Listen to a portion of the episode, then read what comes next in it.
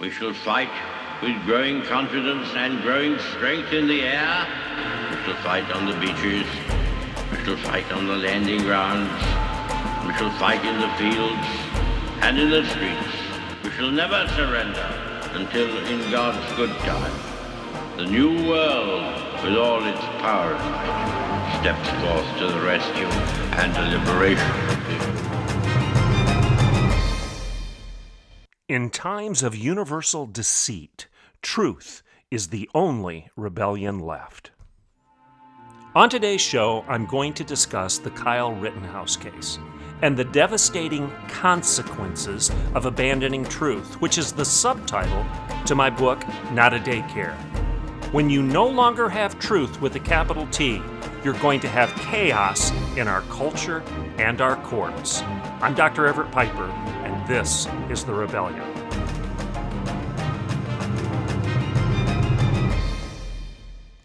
Welcome to today's Rebellion. So, today I'm going to discuss something that almost everybody else has already covered. I don't know if I'm covering the story in a different way than others, but hopefully I'm adding a little bit of commentary that will help you make sense out of this mess. You see, what we're witnessing right now is the loss of any objective standard in our courtrooms and in our culture. This is something that I have discussed and talked about over and over again on this show. How many times have you heard me talk about Richard Weaver's seminal work, Ideas Have Consequences? I've told you over and over again that he wrote that book in the late 1940s, and it was a reaction to the mess, to the chaos, to the Holocaust of World War II and Nazi Germany.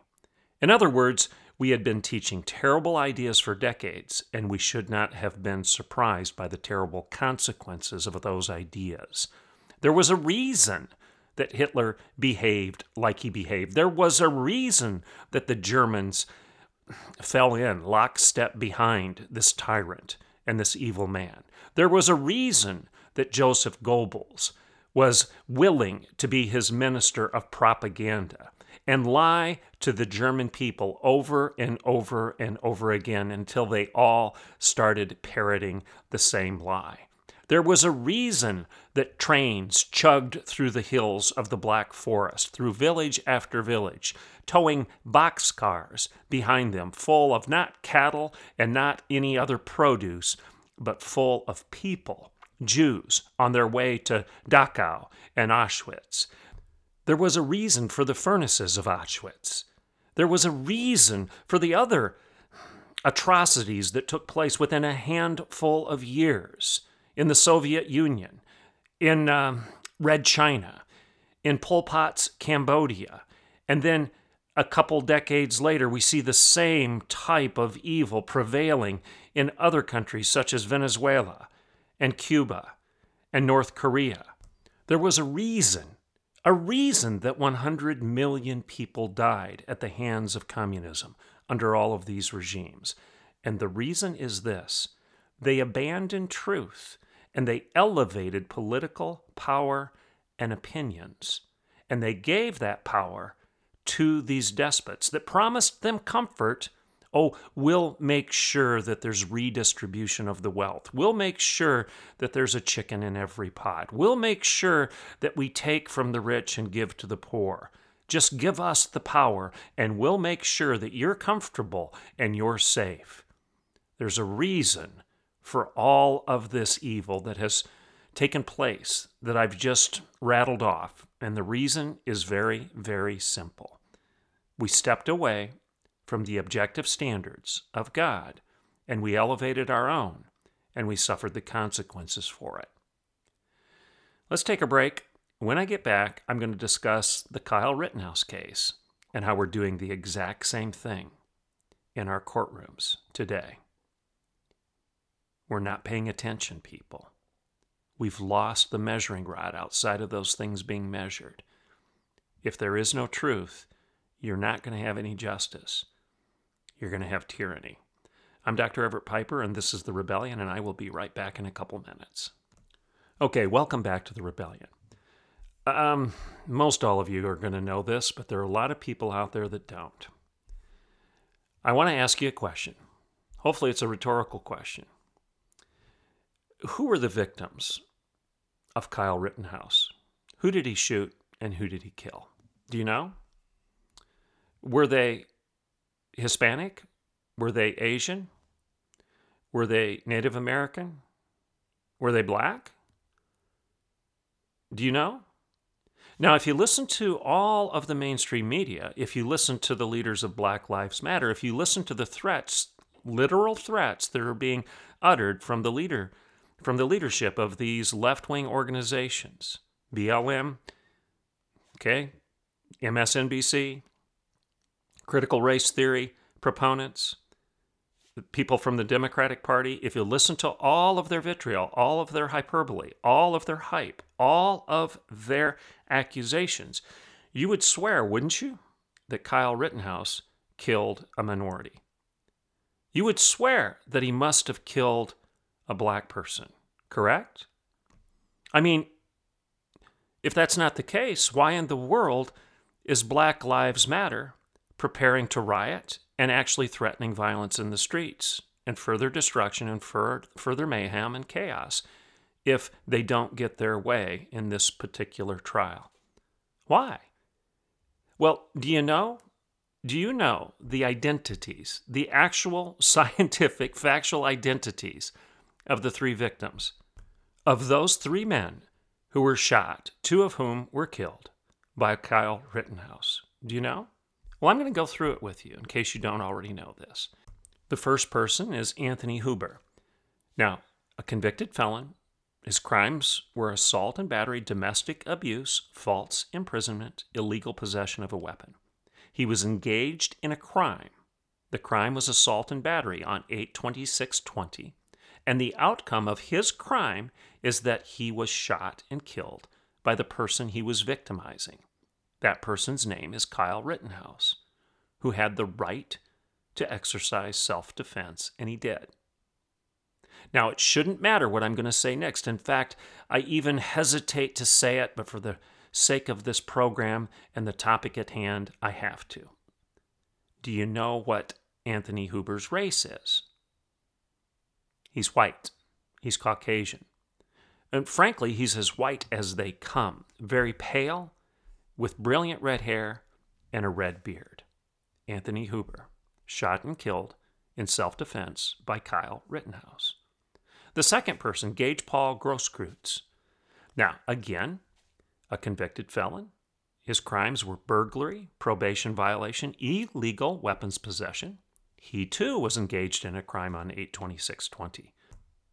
His crime that he was engaged in at that time was assault with an illegal weapon. Now, why do I emphasize illegal? He was a criminal.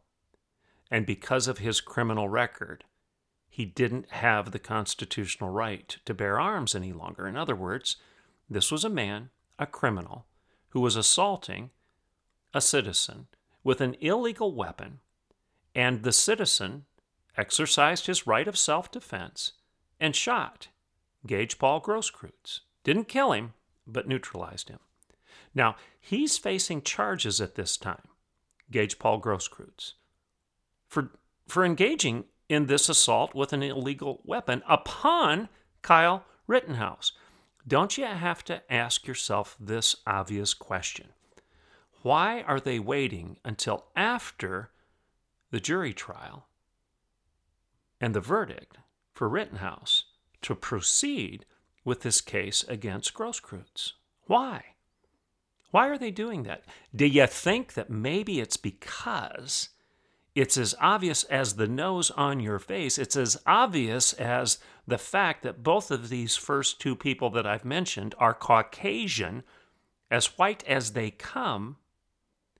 Maybe the obvious point here is this that if Grosskreutz is convicted of assault with a, an illegal weapon against Rittenhouse, then that would have a bearing on the outcome of the Rittenhouse case, wouldn't it? In other words, Rittenhouse would be found innocent because the other guy has just been convicted of assaulting him with intent to kill. Hmm. You haven't heard that much, have you? From the mainstream media, from the Biden White House from the leaders of Black Lives Matter, from the proponents of critical race theory. You haven't heard that much, have you? Well, let's go on to the third person involved in this case. His name is Joseph Rosenbaum.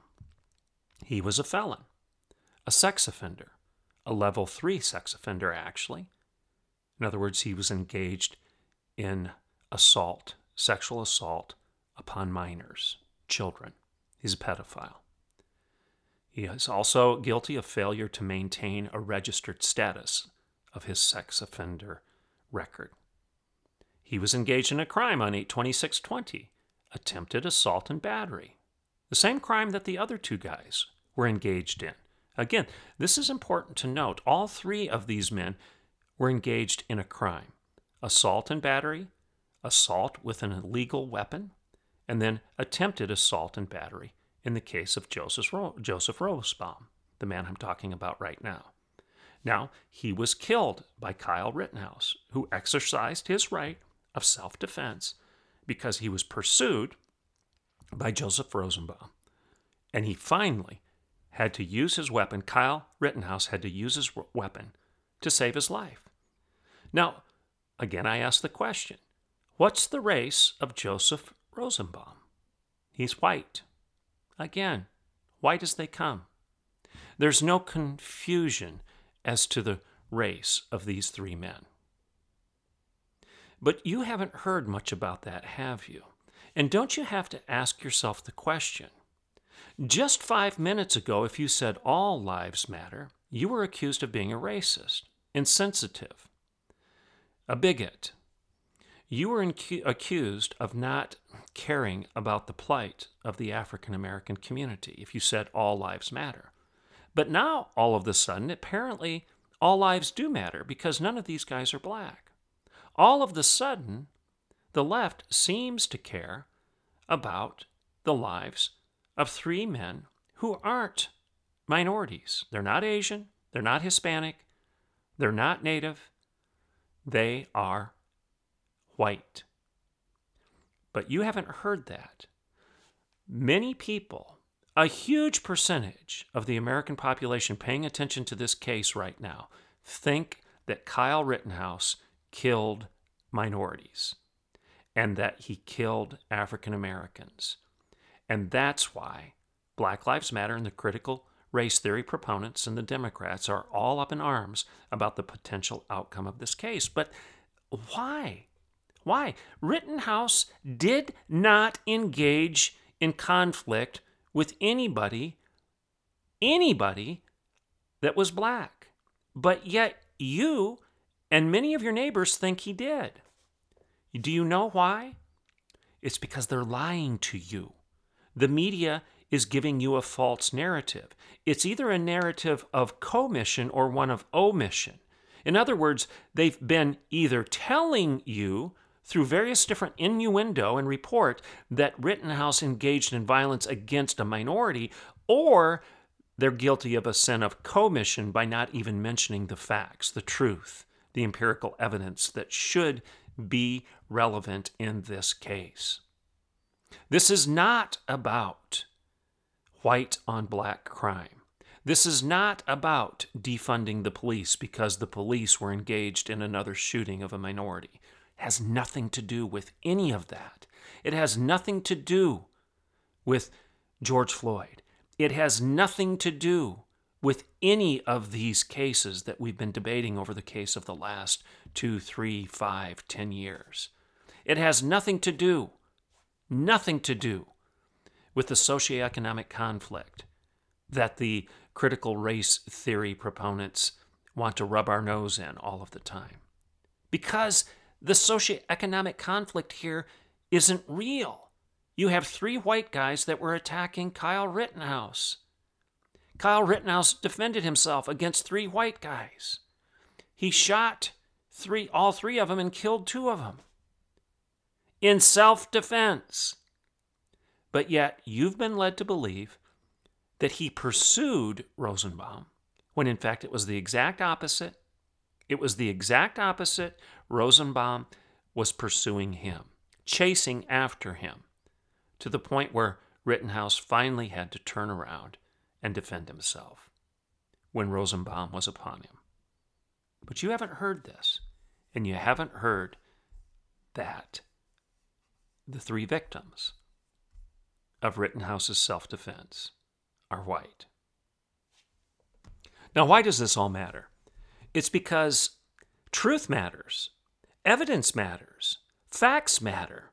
You cannot have a court case, you cannot have justice, you cannot enforce the law if you abandon all of the facts that are relevant in the case. If you say that it doesn't matter what the facts are, all that matters is my feelings, then you're not going to have justice. In other words, it's a devastating consequence of abandoning truth. The reason that this case is even in the news is that our culture, the mainstream media, the academy, and the political establishment have all coalesced to degrade truth to such an extent that this is a circus. This is a circus, and it's all fake. It's all fantasy.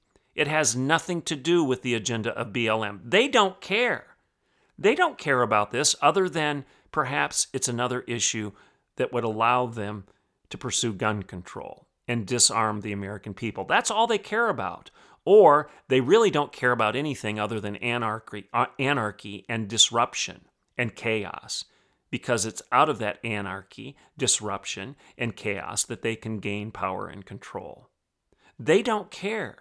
The critical race theorists shouldn't care because there's nothing in play here that involves their favored victims LGBTQIA, BLM, SJW, CRT. There's nothing in this because it is white on white conflict. It's criminals pursuing a citizen who is not a criminal and him turning around and defending himself. That's it. Those are the facts. And facts matter. Details matter. Truth matters. Ideas matter. Ideas always have consequences. Good ideas, good consequences. Bad ideas, bad consequences. Garbage in, garbage out. It's one of my favorite mantras. There's no such thing as a neutral idea. Value neutrality is a ruse, it's a lie. It doesn't work. It's vacuous, it's a vacuum. And there's one law of physics, and that is vacuums will always be filled. If you take something out, something else will replace it. The vacuum doesn't sustain itself. We have created such a vacuous culture a value neutral culture. That's synonymous with vacuous. We've created, um, created, excuse me, we have created a vacuum of values, a vacuum of virtue, and what we're sucking into that vacuum is vengeance and violence and vice. This is dangerous. You're not going to get justice if there is no judge with a capital J. If there is no such thing as truth with a capital T, and all you have when you enter the courtroom is a bunch of subjective little truths, opinions, politically motivated people who are grasping on to their power, their ring of power, their precious, and they don't care. They don't care about the details. They don't care about the facts. They don't care about the truth then they're not going to care about justice. And that's what you're seeing in this Rittenhouse case before your very eyes. C.S. Lewis talked about this very thing. He talked about this very thing some 80 years ago. Again, prophetic, prescient, C.S. Lewis. He talked about the poison of subjectivism. And he said this until modern times, no thinker of the first rank ever doubted that our judgments, and I'm emphasizing the word judgments here because what do you seek when you go to court? A judgment. A judgment as to what is just. Okay, so I want you to listen to the words of C.S. Lewis in the context of the Rittenhouse case because it is a court case, it's a trial, and the point is a judgment, a righteous judgment, a just judgment, a judgment that is grounded in rationality not subjectivism, not opinions and feelings, but a judgment that is derived and grounded and anchored in facts. Let's go back to Lewis, and I'm going to start over and read this to you again. Until modern times, no thinker of the first rank ever doubted that our judgments of value were rational judgments or that what they discovered was objective. It was taken for granted that in temptation, passion was opposed not to some sentiment, but to reason. Thus Plato, thus Aristotle, thus Hooker and Butler and Dr. Johnson. The modern view is very different, said C.S. Lewis. It does not believe that value judgments are really judgments at all. They are sentiments or complexes or attitudes produced in a community by the pressure of its environment and its traditions, and differing from one community to another. To say that a thing is good is merely to express our feeling about it, and our feeling about it is the feeling we have been socially conditioned to have. Do you hear what C.S. Lewis is saying? In our modern times, we have imbibed the poison of subjectivism, and it has become all about our feelings, and that our judgments are really judgments about feelings and sentiments or complexes or attitudes produced by our community, produced by society, that everything is just a construct. There's nothing that is objectively real. If you don't believe a female is a fact, if you don't believe in biology any longer, if you don't believe in the science of X and Y chromosomes, then you're not going to be able to go into a courtroom and believe that details matter and that the facts are the facts and that the judgment should be grounded in that objective reality. All you're going to have is a circus based on feelings and political agendas. And that's what you're watching in the media's reaction, the Democrat reaction, the leftist reaction to the Rittenhouse case, because they don't care who the victims are.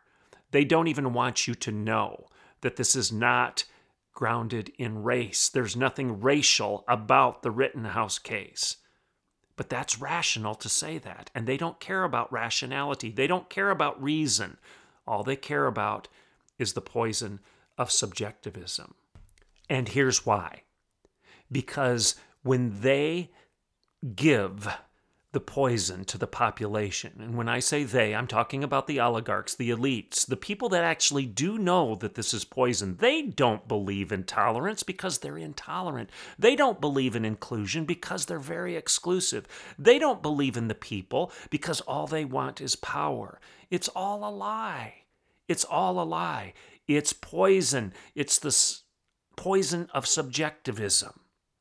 And they're peddling this poison in our public schools, in our colleges, and in our universities. They're peddling this poison in our politics and in our public square.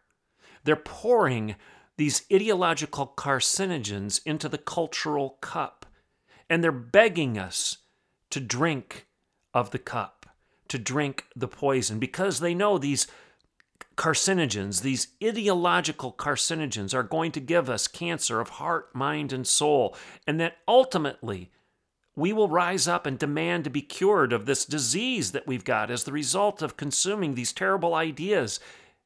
And they will come to our rescue. They will, ma- they will wave their magic wand over the situation and make us feel safe and make us feel comfortable and give us a little bit of pleasure. And everything will be taken care of for us. And we'll have an easy life because Big Brother cares. And he'll continue to just pour more poison into the cultural cup. More and more subjectivism, less and less truth. Details won't matter. It will all be about our feelings. We'll be living in a dream. No, not a dream, in a nightmare, because we've given over our freedom for the sake of this little mess of pottage, this thing that we call safety and security and comfort. Now, here's what C.S. Lewis says as the conclusion to his critique about the poison of subjectivism. He says this Out of this apparently innocent idea comes the disease that will certainly end our species. And in my view, he says, damn our souls. If it is not crushed, the fatal superstition that men can create values, that a community can choose its ideology as men choose their clothes. I want to read that last paragraph to you again and think about think about this in the context of justice, a court trial, the pursuit of truth, fair and righteous judgments. Think about this in terms of the subjective poison, the poison of subjectivism, and this ideological cancer of abandoning truth and elevating our feelings and our political agendas and our quest for power over and above what we used to trust as a blind lady justice, just listening to the facts not caring about the emotions, not caring about the color, not caring about somebody's class, not caring about anything other than the cold, hard facts of the case so that justice could be rendered. I want you to think about all of those things as I read this paragraph in conclusion again from C.S. Lewis on the poison of subjectivism. He says this out of this apparently innocent idea comes the disease that will certainly end our species, and in my view, damn our souls, if it is not crushed. That fatal superstition that men can create values, that a community can choose its ideology as men choose their clothes. You cannot choose your values as you choose your clothes.